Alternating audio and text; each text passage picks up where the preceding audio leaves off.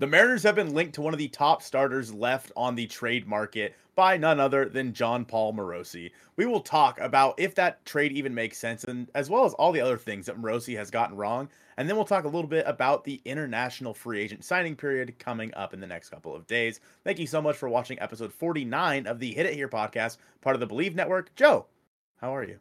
I am doing very, very well. Glad we're bringing that segment back because it's a good day. And it's a good day to leave us a five star review on your preferred audio platform. If you're listening to us on Spotify, Apple, or whatever other ones, leave us a review. It'd be greatly appreciated. If you're watching on YouTube, make sure you're subscribed and you like the video. But things that we don't like, Colton, is when Jon Paul Morosi's just yapping.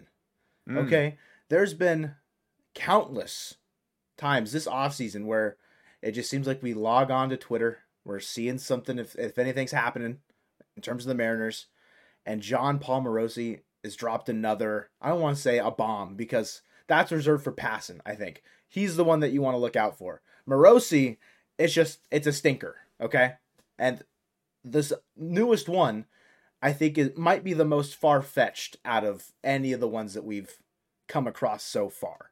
And I, so it's Dylan Cease, okay? A guy that has been in the trade conversation the entire offseason because the White Sox and Chris Getz, they're like, we're just going to blow it up. No one's off the table. Why not? Let's just trade everybody. And as far as destinations go, the Mariners and Dylan Cease never really felt like a very good mix. And I don't know even where this is coming from from Jon Morosi, if I'm being honest with you. Yeah, honestly, like this whole trade idea for Dylan Cease to the Mariners, I wouldn't put a bet on it. But you know what I would do? Is put a bet on Bet Online. With NFL playoffs right around the corner and the NBA season in full swing, Bet Online has you covered with all the up to the second odds, news, and scores. And I would be remiss if I did not mention the national championship for college football. The University of Washington Huskies are in the Natty, baby.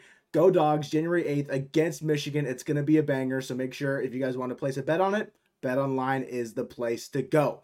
They've got additional odds, lines, trends, and info available to you both on desktop and mobile. So you can access the world's best wagering information anytime, any place. If you want to place a straight bet, check out some parlays, maybe, or wanted to place a bet on some player props, Bet Online has you covered there.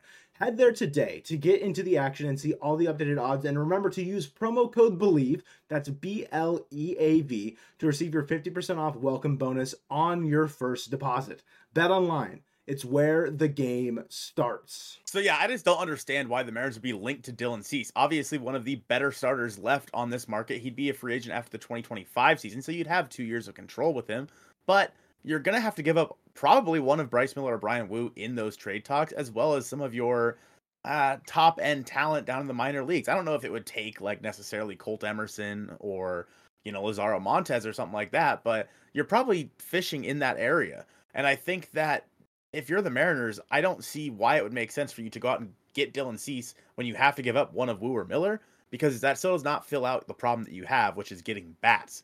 And if the Mariners were to do that, maybe they then flip Cease for the bats they need. Maybe they don't think they can get the impact bats they want with Woo or Miller. They want somebody a little more proven like Dylan Cease, then sure.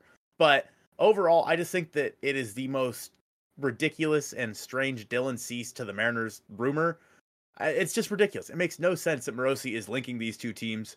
And if it happens, I am going to be incredibly surprised. I will get the yapper tattooed on my body somewhere if this goes through and Dylan Cease is a Seattle Mariner. Put it in pen or ink, I guess.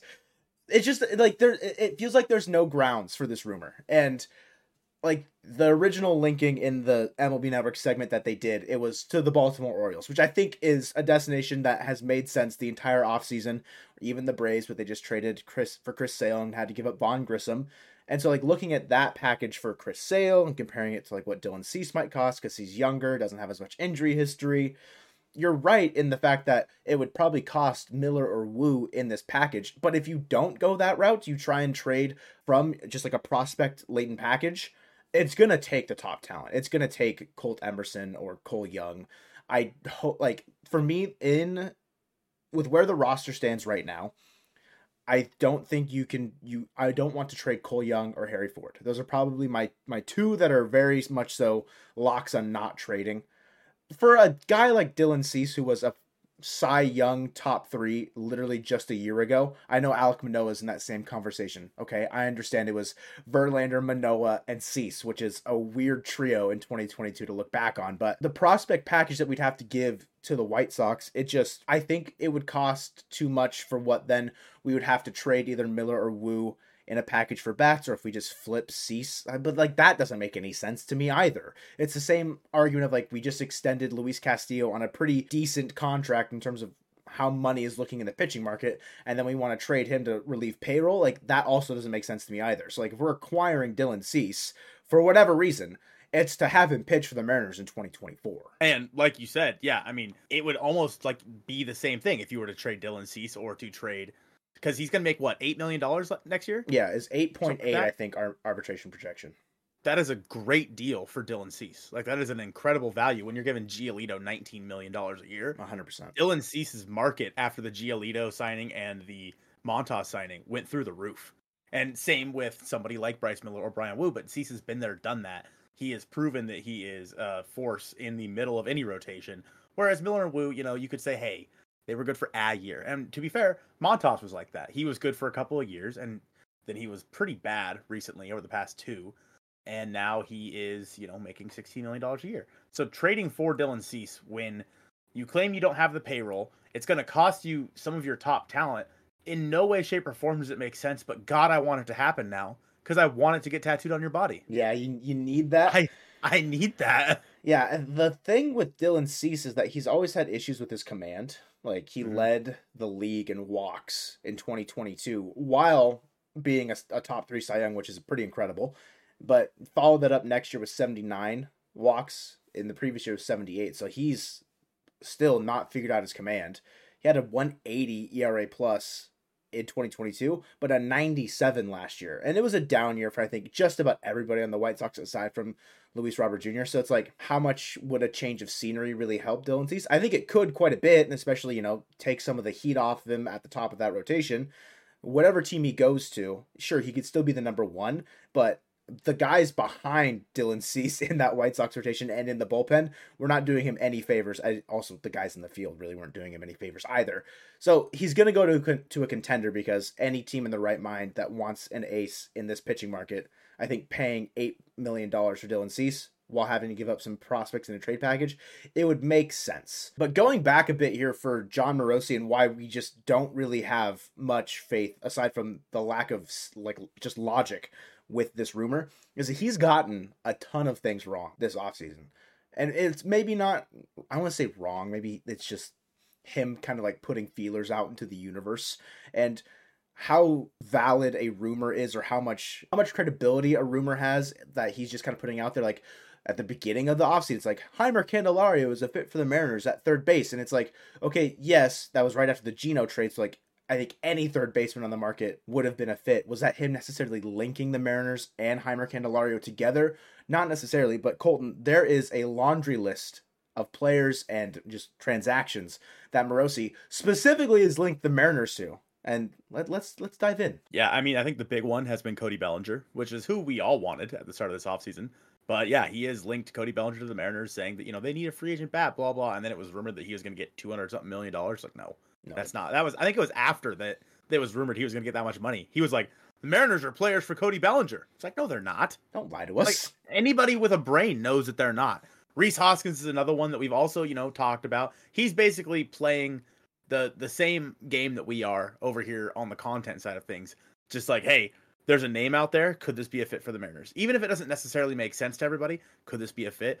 But when you're somebody like Jon Paul Morosi and you have that much say and that much pull, it's a little different than when you're a Mariners content channel just saying, "Hey, does this make sense?" Yeah. you're Jon Paul Morosi who talks about news, and you're leaking out names like Rhys Hoskins, like Cody Bellinger, the Isaac Paredes stuff, along with the Randy Arozarena stuff. Like that's scary. If you're Jon Paul Morosi, you gotta you gotta tune it back a little bit and say, "Hey, just so you know, I have no source here. I have no source. I'm just saying that this makes sense." And Morosi has no source. I feel like on half of these things that he said, it's not even close. So what? Um, who who is your favorite so far? Yap. What's your favorite Yap? I think the one that just kind of like came out of nowhere was Josh Naylor. And that's yeah. obviously still the Mariners have Ty France on their roster, and this was before we signed Mitch Garver. So back then, it was, you know, oh, this idea is that they'll just alternate playing first base together. That's what the Guardians kind of did with Josh Bell and Josh Naylor at the beginning of last year, anyways. And it just kind of like came out of nowhere. Like they've had internal discussions about a potential trade with Josh Naylor and the. I was like, where is this coming from? Why would that even like? How does that conversation even start from the Guardians' point of view? And I just, I don't know, because sometimes those little those little rumors they catch some they catch some traction. You know, they start rolling downhill. They're gaining momentum, and either talks develop and then he ends up being right, or they're just completely stalled. You don't hear anything about it ever again. And I think that's kind of what happened with Josh Naylor is that nothing ever happened after that initial like, hey, Josh Naylor Mariners. And I don't know if that's dependent on the Mitch Garver signing, like you know I, I kind of mentioned. And there, the thing that's interesting about Morosi for me is he has actually been right on a couple things. Like last year, it was the Teo trade, and that's I think what just boosted his pedestal to just be like, hey, anything and everything, I'm just gonna throw it out to the universe and hope it sticks. And he did mention Mitch Garver as a potential fit, saying like Soler and Martinez might not be the right market for them, but Garver could be. It's a guy to watch out for. And lo and behold, Mitch Garver was the guy.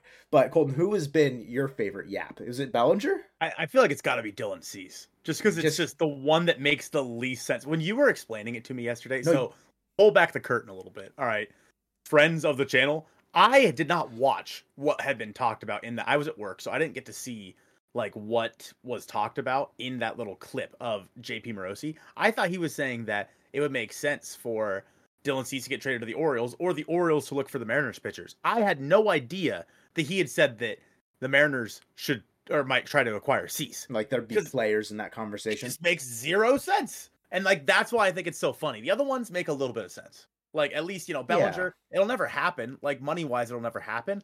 But the fit is there. With the Mariners, the fit is not there. It's just not. Why would the Mariners go out and do such a high profile trade for someone like Cody Bell or Jesus for someone like Dylan Cease when they need to use their arms like maybe after they trade Woo or Miller, sure. And then you mm-hmm. know if they trade Bryan Woo and they give a prospect laden package for Dylan Cease, I can see it.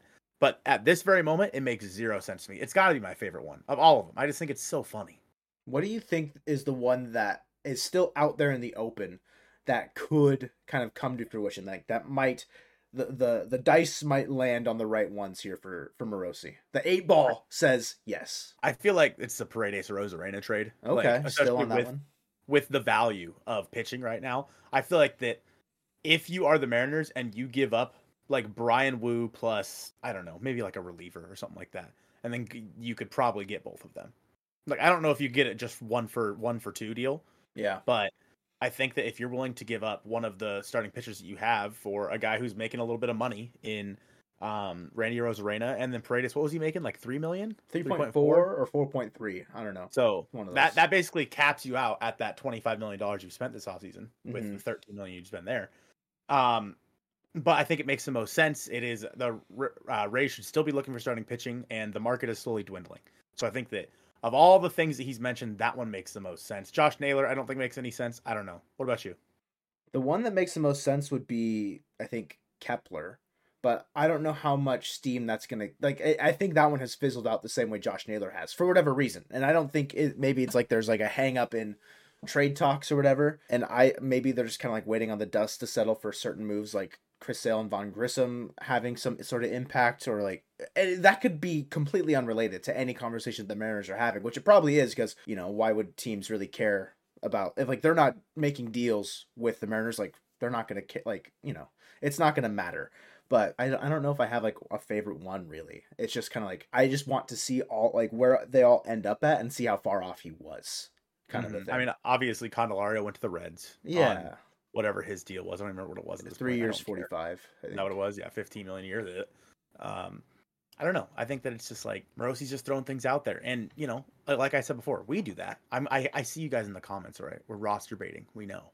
All right. Have you seen so the the beef on Twitter between Red Sox and Mariners fans? Oh, about the value of like Kutter Crawford would be like this like highly touted pitcher if he's on the Mariners, but since he's on the Red Sox, he's booty cheeks, and then like Switch tweeted something like the same picture format of like Triston Casas saying like if he was mm-hmm. on the Mariners, he's just like a boring 260 hitter, but like when he's on the Red Sox, he's got the aura and he's like the like you know whatever. I'm surprised nothing has come out from Morosi or like outside of just I think the Twitter sphere of like roster kind of like projecting and trying to figure out trades and stuff for the Mariners and Red Sox. And I don't know if there's anything even going on there. Like, sure, there's a fit in some capacity that the Red Sox need young-ish, controllable pitching, and the Mar- they you know they have tools or players that the Mariners could theoretically want. But with ha- it, it just like over the last couple days, it seems like Mariners and Red Sox Twitter are at war over the fact that they think Logan Gilbert is a bum and that like Jarren Duran is God Mm-hmm. to some capacity. Bryan Woo for Vaughn Grissom. Thoughts? Like if they were to go back in time. Um No, with the Red Sox. why would they do that? Because he's better. Because Bryan Woo's better than Chris Sale. I said it. It's You- true. You, said it. If he can say, well, I don't. Hmm, You can say if he can stay healthy. yeah, but both of Take a look at Chris Sale. Yeah. yeah. Uh, I I just think the the value is just different because Chris Sale, if he's healthy, going into a, a position where he's going to be a number three or number four, probably behind Strider, Fried, he's not going to have to be as I think like worked as intensely in a very like winning environment with Atlanta. Whereas like Bryan Woo, like you, you don't know necessarily what you're going to get. But I don't know. It's the same conversation because you don't know what you're going to get with Chris Sale. And I- I'd prob- young and controllable. Yeah, I'd probably. I mean, I'd probably do Woo for Vaughn Grissom, realistically. But You if? I if I'm the Mariners, I want more than just Vaughn Grissom. Yeah, Like if if, if we went back like in time, one and that one more piece, because Mhm. then we're getting greedy. I feel Nick, like we wouldn't want that, right? Was No. Jeff Passan or was Yeah. it Morosi? it was Passan. You know, getting a little greedy, and yeah, What a guy. well, that that came back to bite. You know what I'm really greedy about, Joe? What's that? Is our international draft prospects. Thoughts? Why would you say such a thing? There's nothing to be greedy about. I disagree. I want them all. You want them all? Well, too bad. You're only going to get two of the top 50, which I think it's the same that we got in 2022, right? Is Yeah. Ellen and Celesten and then Jeter Martinez. Martinez, yeah. Well, in 2023, Colton, we're the Mariners are back in it. Yes, sir. Really good transition on my part. You guys are welcome. You're so welcome. Apologies in advance for any mispronunciations because names be names can be weird, but Joe Doyle, all the way back in September, by the way, has kind of created a thread around who the Mariners could be targeting in the international draft talent pool.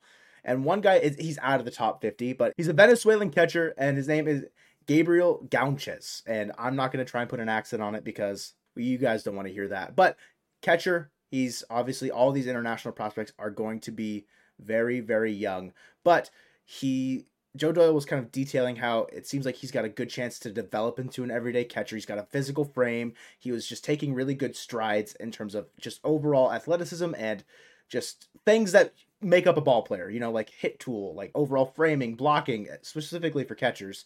And he was developing at a pretty good rate. I haven't seen anything else about him specifically, but I mean, adding catching depth into the prospect pool for the Mariners is never a bad thing, especially with it's a pretty premium position, I'd say. Can't be like the Pirates and have two of the top two in the top 100. But with Harry Ford probably graduating by the time he even sees rookie ball, if anything, maybe not even then, it'd be a good backfill if he develops well and you know saying there's potential for him to be an everyday regular catcher. Never a bad thing to have. Yeah, I think that it makes a lot. It's very interesting because we haven't really seen a whole lot of. At least, I mean, I could be very wrong on this because I don't pay that much attention to international draft until they eventually finally make their way up. Because this is a lot to try to pay attention to guys that are eight years away or what have you. Yeah. But this guy, for example, I don't remember the last time the Mariners drafted a international catcher. Mm. And again, I- I could be very wrong. It could have happened last year for all I know. Accent, I'm sure, will correct me in the comments. Yeah. But I think that if the Mariners are see some, seeing something with this guy, a guy who can stay at the catching position, and I, I think he's probably what 16, 17 years old at the most, I would assume. Yeah. Um, and he can grow into his own in an organization that has Cal Raleigh and an organization that will have Harry Ford.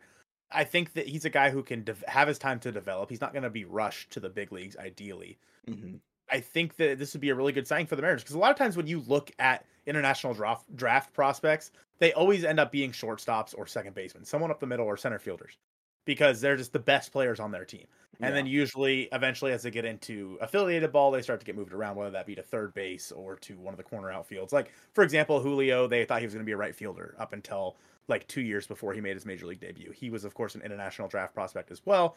And so I think that signing a guy like this, it's really smart for the Mariners to be able to give him as much time as possible to grow into his own because we have seen guys who have with, with catching being such a premium position, seeing guys from that grow up in an organization become such a big deal. And I think that Julio is a great example. Ideally, this guy could be the next catching version of Julio, but I don't know. I do think that would be setting the bar pretty high, but you know, it's nice to have some aspirations there. I know Ethan Salas was the number one international prospect last year at the catcher position, and the Padres were moving him rampant through their system. So, I mean, I don't think Gabriel Gaunchis is anywhere near that plane, but who knows? Because these guys could just develop out of nowhere and we'd have no idea.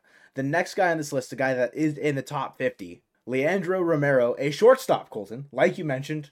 I, the premier position for a lot of the international draft pool here, but overall scouting grades across the board, it's just 50s across the board. And these can change overnight. Like it, whether or not his 50 hit 50 power is going to stay right this is all very early on he's 17 he's six foot one saying that he's got a ton of bat speed and has plenty of raw power that can increase as he fills out his frame is part of the scouting report. To me, that honestly sounds like more of a third baseman if we're going for like raw power, but also shortstop, like prototypical build has changed a ton in the last, I want to say like three, four years, where that like insanely athletic power, just like five tool shortstop is very prevalent.